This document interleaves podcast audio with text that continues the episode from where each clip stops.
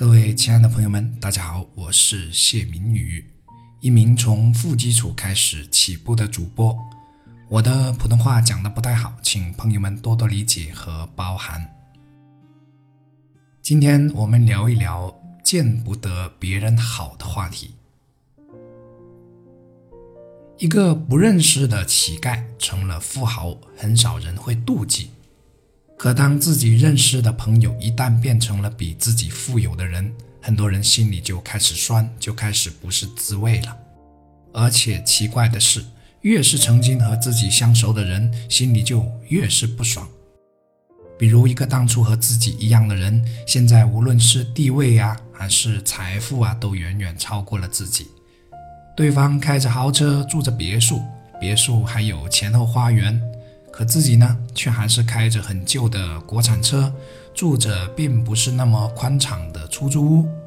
在这种强烈的对比下，心里并不会因为自己的朋友的发财而高兴，反而更多的是自己在这位曾经熟悉的朋友面前的自惭形秽，或者感到自卑而失落，又或者产生妒忌心。最刺激的应该是，当自己这位熟悉的朋友所从事的是和自己相同的行业时，心里就更不好受了。这种心理的变化都可以统称为“见不得他人好”。这种心理现象存在，非常的普遍，包括我自己也有这样的心理。今天主要分享的是如何跳出这样的心理。首先，我们要知道为什么要跳出来。因为这是一种很狭隘的心理状态，并不是很正向、正能量的，可以说它是一种恶。这种恶又导致了另一种心态，那就是幸灾乐祸。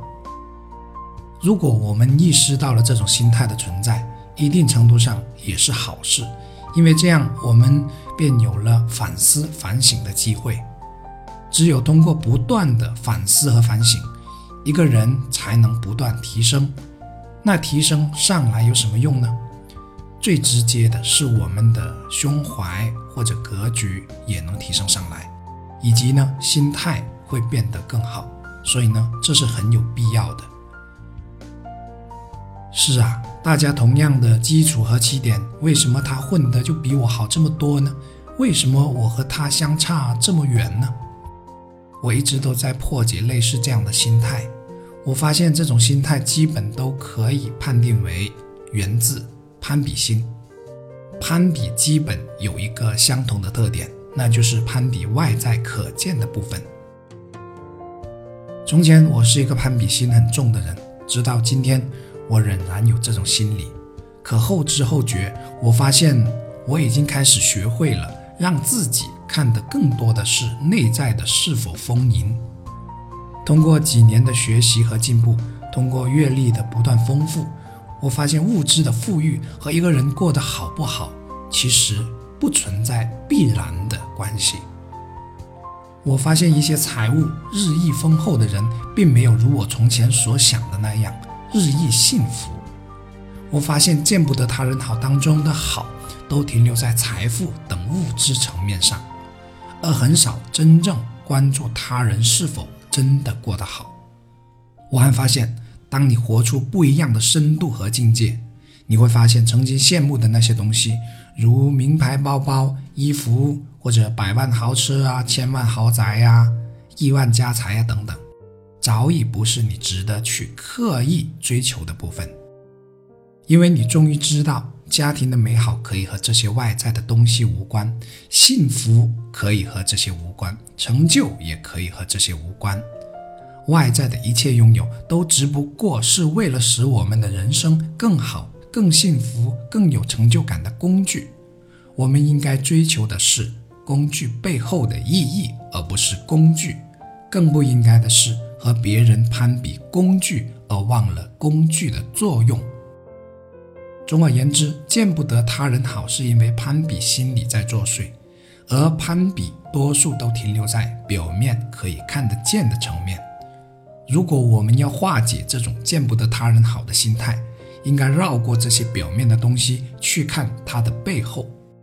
这个时候，只要彼此都是以诚相待的，你将很容易发现，他人今天表面的好，在背后付出过很多很多。